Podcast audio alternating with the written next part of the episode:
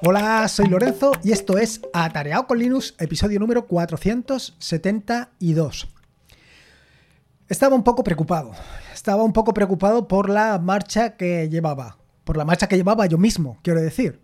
Eh, mm, en los últimos meses, bueno, quiero decir, me retrotraigo a principio de la temporada, es decir, por el mes de septiembre. Eh, en ese mes de septiembre te dije todo lo que quería o todo lo que ibas a poder encontrar a lo largo de esta nueva temporada en el podcast, en Atareado con Linux.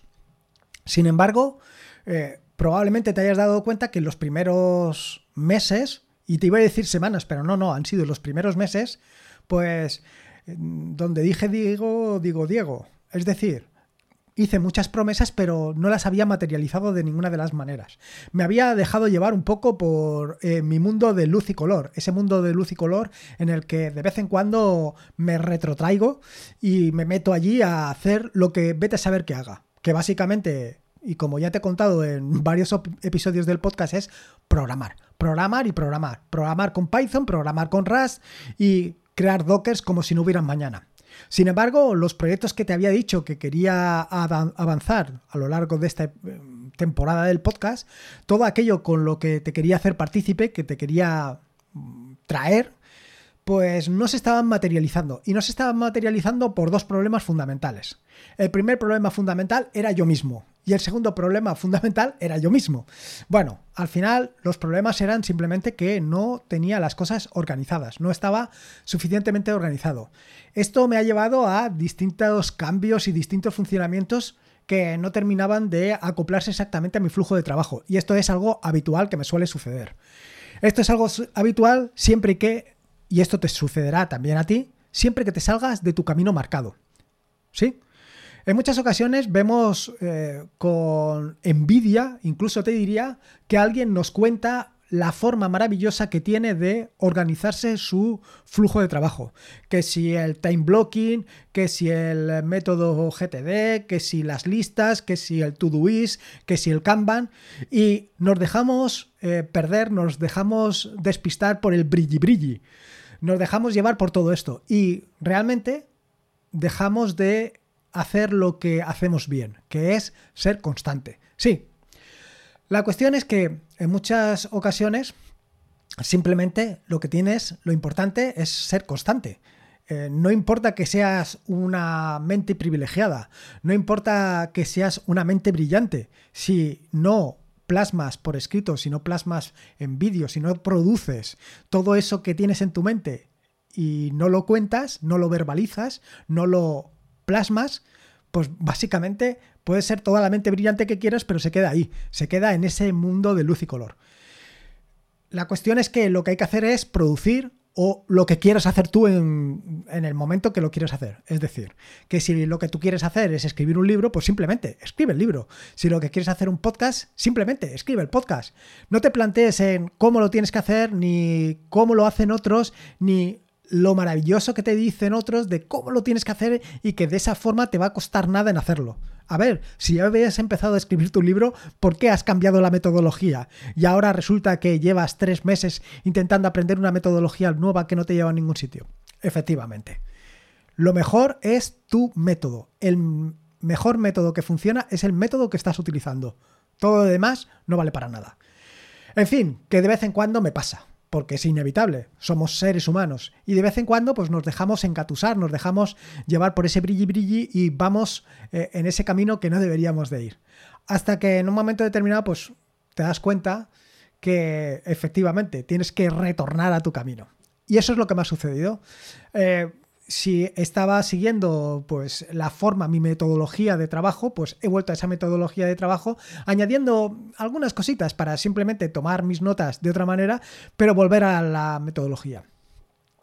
Y esto probablemente lo hayas notado ya en este último mes de febrero. Probablemente a finales del mes de enero y durante el mes de febrero ya ha sido constante. Ha sido constante tanto la producción de vídeos como la producción de artículos como la producción de Ah, bueno, la producción de podcast siempre es constante. Esto es así. La producción de podcast nunca falla. Aquí, de forma habitual, todos los lunes y todos los jueves tenemos un podcast. Sin embargo, tanto los artículos como los vídeos van variando y van viéndose perjudicados básicamente por ese brilli brilli o por ese despiste que de vez en cuando me aturde.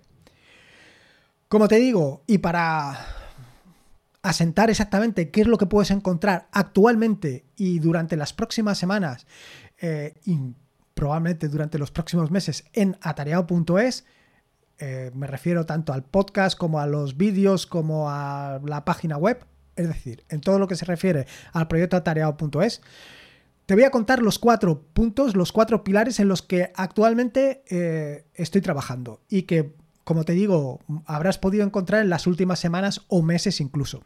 La primera son las píldoras pitónicas. Este proyecto ya lo empecé el año pasado. Eh, lo que pasa que iba en conjunto las píldoras pitónicas con el ah, reto, el, el reto pitónico, el reto de programación. Eh, por ahora el reto de programación no lo he retomado por básicamente lo que te he dicho anteriormente, por este dejarme llevar por el brilli brilli. Y lo que quiero es ahora sentar básicamente lo que son las píldoras pitónicas y cuando ya tengamos suficientemente asentado lo de las píldoras pitónicas ya nos meteremos con el reto Python. Pero por ahora con el tema de las píldoras pitónicas he avanzado bastante. Al final lo que estoy haciendo es producir un capítulo a la semana, un capítulo de píldoras pitónicas. Actualmente ya hemos pasado sobre las clases, hemos pasado sobre la herencia y ahora a lo que vamos es al tema de, creo que recordar que era trabajar con archivos, archivos tanto de texto como archivos binarios. Eh, no sé cuántos episodios del podcast de píldoras pitónicas básicas quedan. Creo que quedan pocos, a lo mejor tres o cuatro, no te sé decir con certeza, pero muy pocos. Y a partir de aquí, ¿qué es lo que vamos a hacer en las píldoras pitónicas? Bueno, pues yo creo que a partir de aquí es cuando realmente viene la diversión, cuando realmente vamos a encontrar... Eh, cosas realmente que, te llamen la atención. Vamos a encontrar el brilli brilli, brilli a punta capazo. Sí, así como lo estás oyendo.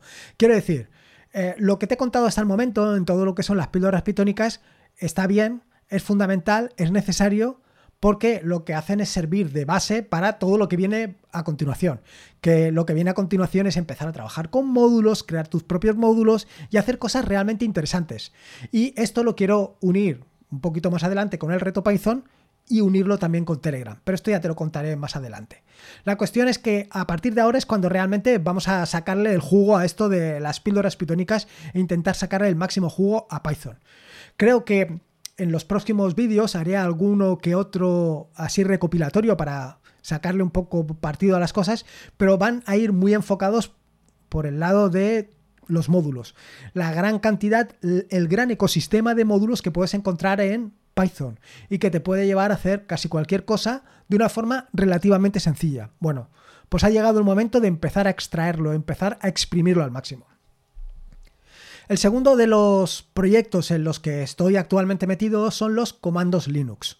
Esto ni siquiera lo he dicho ni lo he mencionado, me he callado de forma civilina porque simplemente quería materializarlo y se ha materializado de dos maneras. He creado una nueva entrada en el atareado.es que se llama Comandos Linux, que tiene dos vertientes. Por un lado, los vídeos de YouTube, donde puedes ver los comandos Linux que te voy contando de forma práctica pragmática y visible. Puedes ir viendo eh, qué es lo que se hace con cada uno de los comandos Linux. Y luego, por supuesto, en la página pues tienes una recopilación de todas las opciones que tiene ese comando.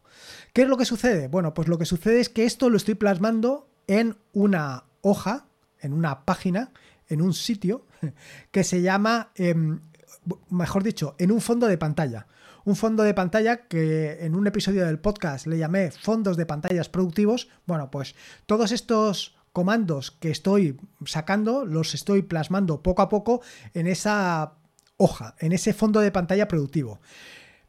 ¿Qué es lo que sucede? Bueno, pues lo que sucede es que tú te puedes poner ese fondo de pantalla, incluso ese fondo de pantalla es interactivo, de manera que si le haces clic no exactamente en el fondo de pantalla, pero sí en el PDF. Le haces clic, te va a llevar a la página web, a tareao.es, a la página donde se encuentra la descripción exacta de ese comando. Eh, de esta manera vas a poder aprender una gran cantidad de comandos de una manera relativamente sencilla y además los vas a tener siempre disponibles.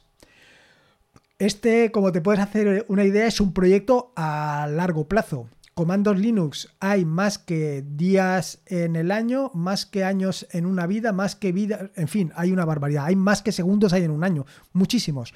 Con lo cual, esto es un proyecto a larga distancia o a de largo recorrido y que voy a ir forjando poco a poco. No vamos a meternos de lleno. Pero sí que puedes encontrar ya en atareado.es barra comando Linux o comandos Linux, sí que vas a poder encontrar muchos de estos comandos que te he ido contando.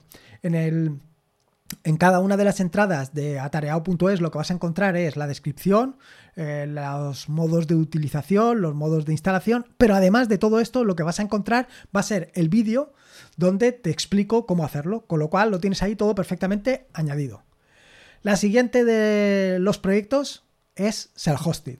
Yo creo que Self-Hosted es uno de esos proyectos te diría que fundamentales de esos proyectos que se han consolidado a lo largo del tiempo en atareado.es y que me están haciendo disfrutar muchísimo porque me dan la posibilidad de unir los dos grandes mundos. Por un lado, el mundo de Linux, por otro lado, el mundo de Docker, que al final eh, un poco es exactamente lo mismo, pero es la posibilidad de poder levantar de poner en marcha servicios de una manera relativamente sencilla, por no decirte súper sencilla, de una manera práctica, conocer muchos servicios y simplemente conseguir esa autonomía digital, conseguir esa soberanía digital, conseguir que para aquellas cosas que necesites poder utilizar los servicios de terceros, pero para otras cosas, para las cosas que quieres particularizar, para las cosas con las que quieres funcionar de una manera concreta, también poder utilizar tus propios servicios, ya sean servicios que has creado tú o servicios de terceros, pero que tú seas el que se encarga de alojar. Para mí es un proyecto de la más, ¿cómo te diría? Lo más ambicioso posible y lo más eh, atractivo, interesante, mm, llamativo, porque me ha permitido hacer casi cualquier cosa que me pueda imaginar o que te puedas imaginar tú. Servidores de música, servidores de páginas web, eh, actualmente mm, servicios de podcasting, eh, ¿qué, te digo?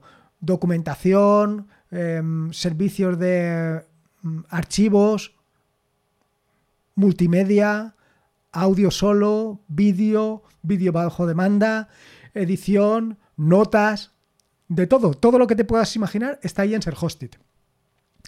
La cuestión es que Voy a continuar con este proyecto. Hay algunos de los eh, archivos, algunos de los documentos que los voy a ir eh, actualizando. Algunos de los Docker Compose los voy a ir actualizando. Y luego, por otro lado, otra de las partes que eh, puedes encontrar, por supuesto, ya en atareado.es son todos estos Docker Compose que simplemente es lanzarlos en tu servidor y empezar a utilizarlos. Pero como te decía, otra de las cosas que quiero meter mano ya es a la parte de utilizar eh, a servicios como pueden ser eh, Portainer o como pueden ser Judge para, em, te digo, para facilitarte el trabajo. Básicamente, y a pesar de que me gusta mucho Judge, finalmente me voy a decantar por Portainer porque es uno de los servicios más utilizados. Entonces lo que voy a empezar a hacer ya es ir creando em, recetas para Portainer. Esto es algo que voy a empezar en las próximas semanas, pero lo que es el servicio de o lo que es el proyecto de self hosting ya lleva un camino muy, muy largo. Y simplemente, pues es ir adecuando ese camino a todo lo que voy haciendo, ir mejorando sobre todo los Docker Compose en base a lo que voy aprendiendo con el tiempo, eh, mejorando todo lo que se puede mejorar, evidentemente, y además añadir la parte que te acabo de decir de Potainer. Y luego el cuarto de los proyectos que actualmente está eh, a todo tren, nunca mejor dicho, es la parte de BIM y NeoBIM. Creo que BIM y NeoBIM, sobre todo, bueno, cualquiera de los dos, al fin y al cabo, porque NeoBIM no, no habría llegado a mí si no es por BIM, evidentemente, y BIM me ha permitido pues eh, manejarme de una manera completamente distinta. ¿Qué es lo que me ha permitido NeoBeam? Bueno, pues lo que me ha permitido NeoBeam es aprender a utilizarlo como un editor de código. Pero con BIM lo que he aprendido es a manejarme de una manera mucho más rápida y mucho más efectiva. Así es.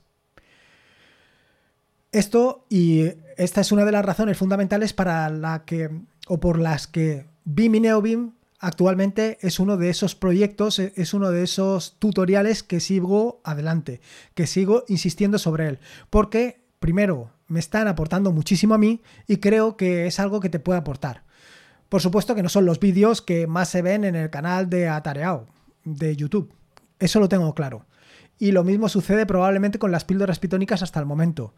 Pero sí que soy muy consciente que es necesario eh, tener ese conocimiento tanto de las píldoras pitónicas como de BIM y NeoBIM en el caso de que lo quieras. Quiero decir que al fin y al cabo, editores hay tantos como días en el año. Puedes elegir cualquier editor de los que hay en el amplio espectro de mm, Linux, incluso fuera de Linux. Puedes incluso utilizar eh, Visual Studio Code si quieres.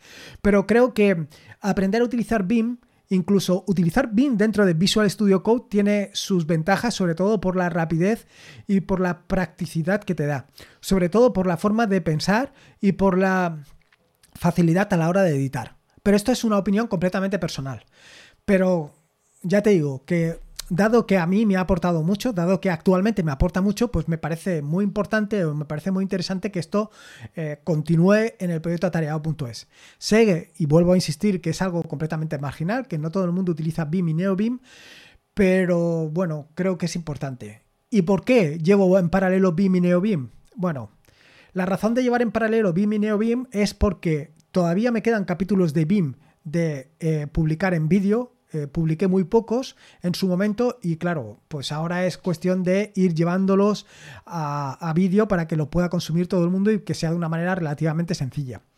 Por eso estoy eh, dándole visibilidad a los vídeos de eh, BIM. ¿Y por qué también a los vídeos de NeoBIM? Bueno, pues porque como útil como te digo yo, actualmente estoy utilizando de forma masiva NeoBIM.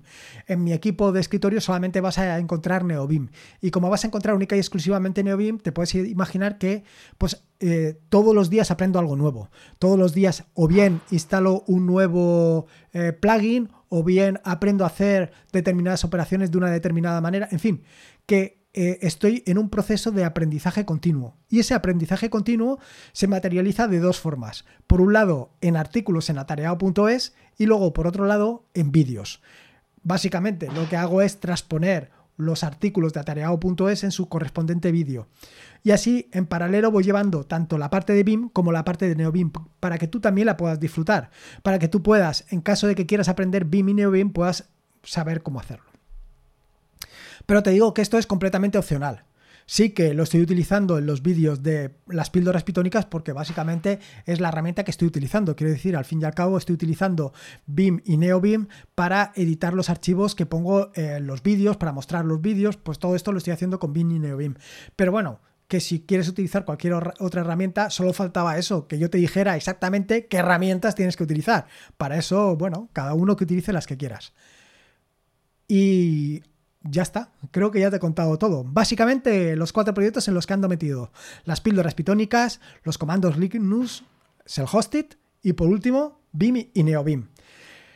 Ya te digo que mm, me ha costado bastante enderezar el camino y me ha costado bastante meterme aquí, pero actualmente vas a encontrar prácticamente todas las semanas un vídeo de todos estos proyectos, un vídeo de las píldoras pitónicas, un vídeo de comandos Linux, un vídeo de Hosted y un vídeo de BIM y NeoBIM, aparte de los vídeos correspondientes del podcast, porque como bien sabes, actualmente publico en el podcast también, o, mejor dicho, publico en YouTube también los vídeos, para que aquellas personas que prefieran consumir los vídeos directamente eh, mejor dicho, los podcasts en vídeo para verme poner carazas, pues simplemente que lo puedan disfrutar.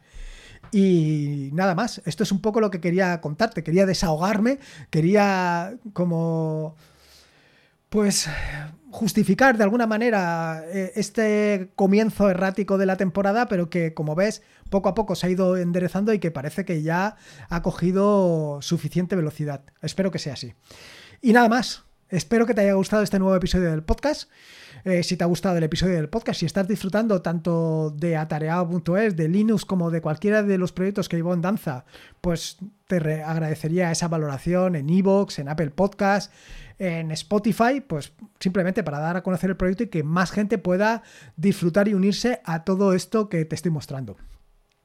Recordarte que este es, un este es un podcast de la red de podcast de sospechosos habituales, donde puedes encontrar fantásticos y maravillosos podcasts. Puedes suscribirte a la red de podcast de sospechosos habituales en fitpress.me barra sospechosos habituales. Y por último, y como te digo siempre, recordarte que la vida son dos días y uno ya ha pasado, así que disfruta como si no hubiera mañana y si puede ser con Linux y en este caso con atareado.es, mejor que mejor. Un saludo y nos escuchamos el próximo lunes. Hasta luego.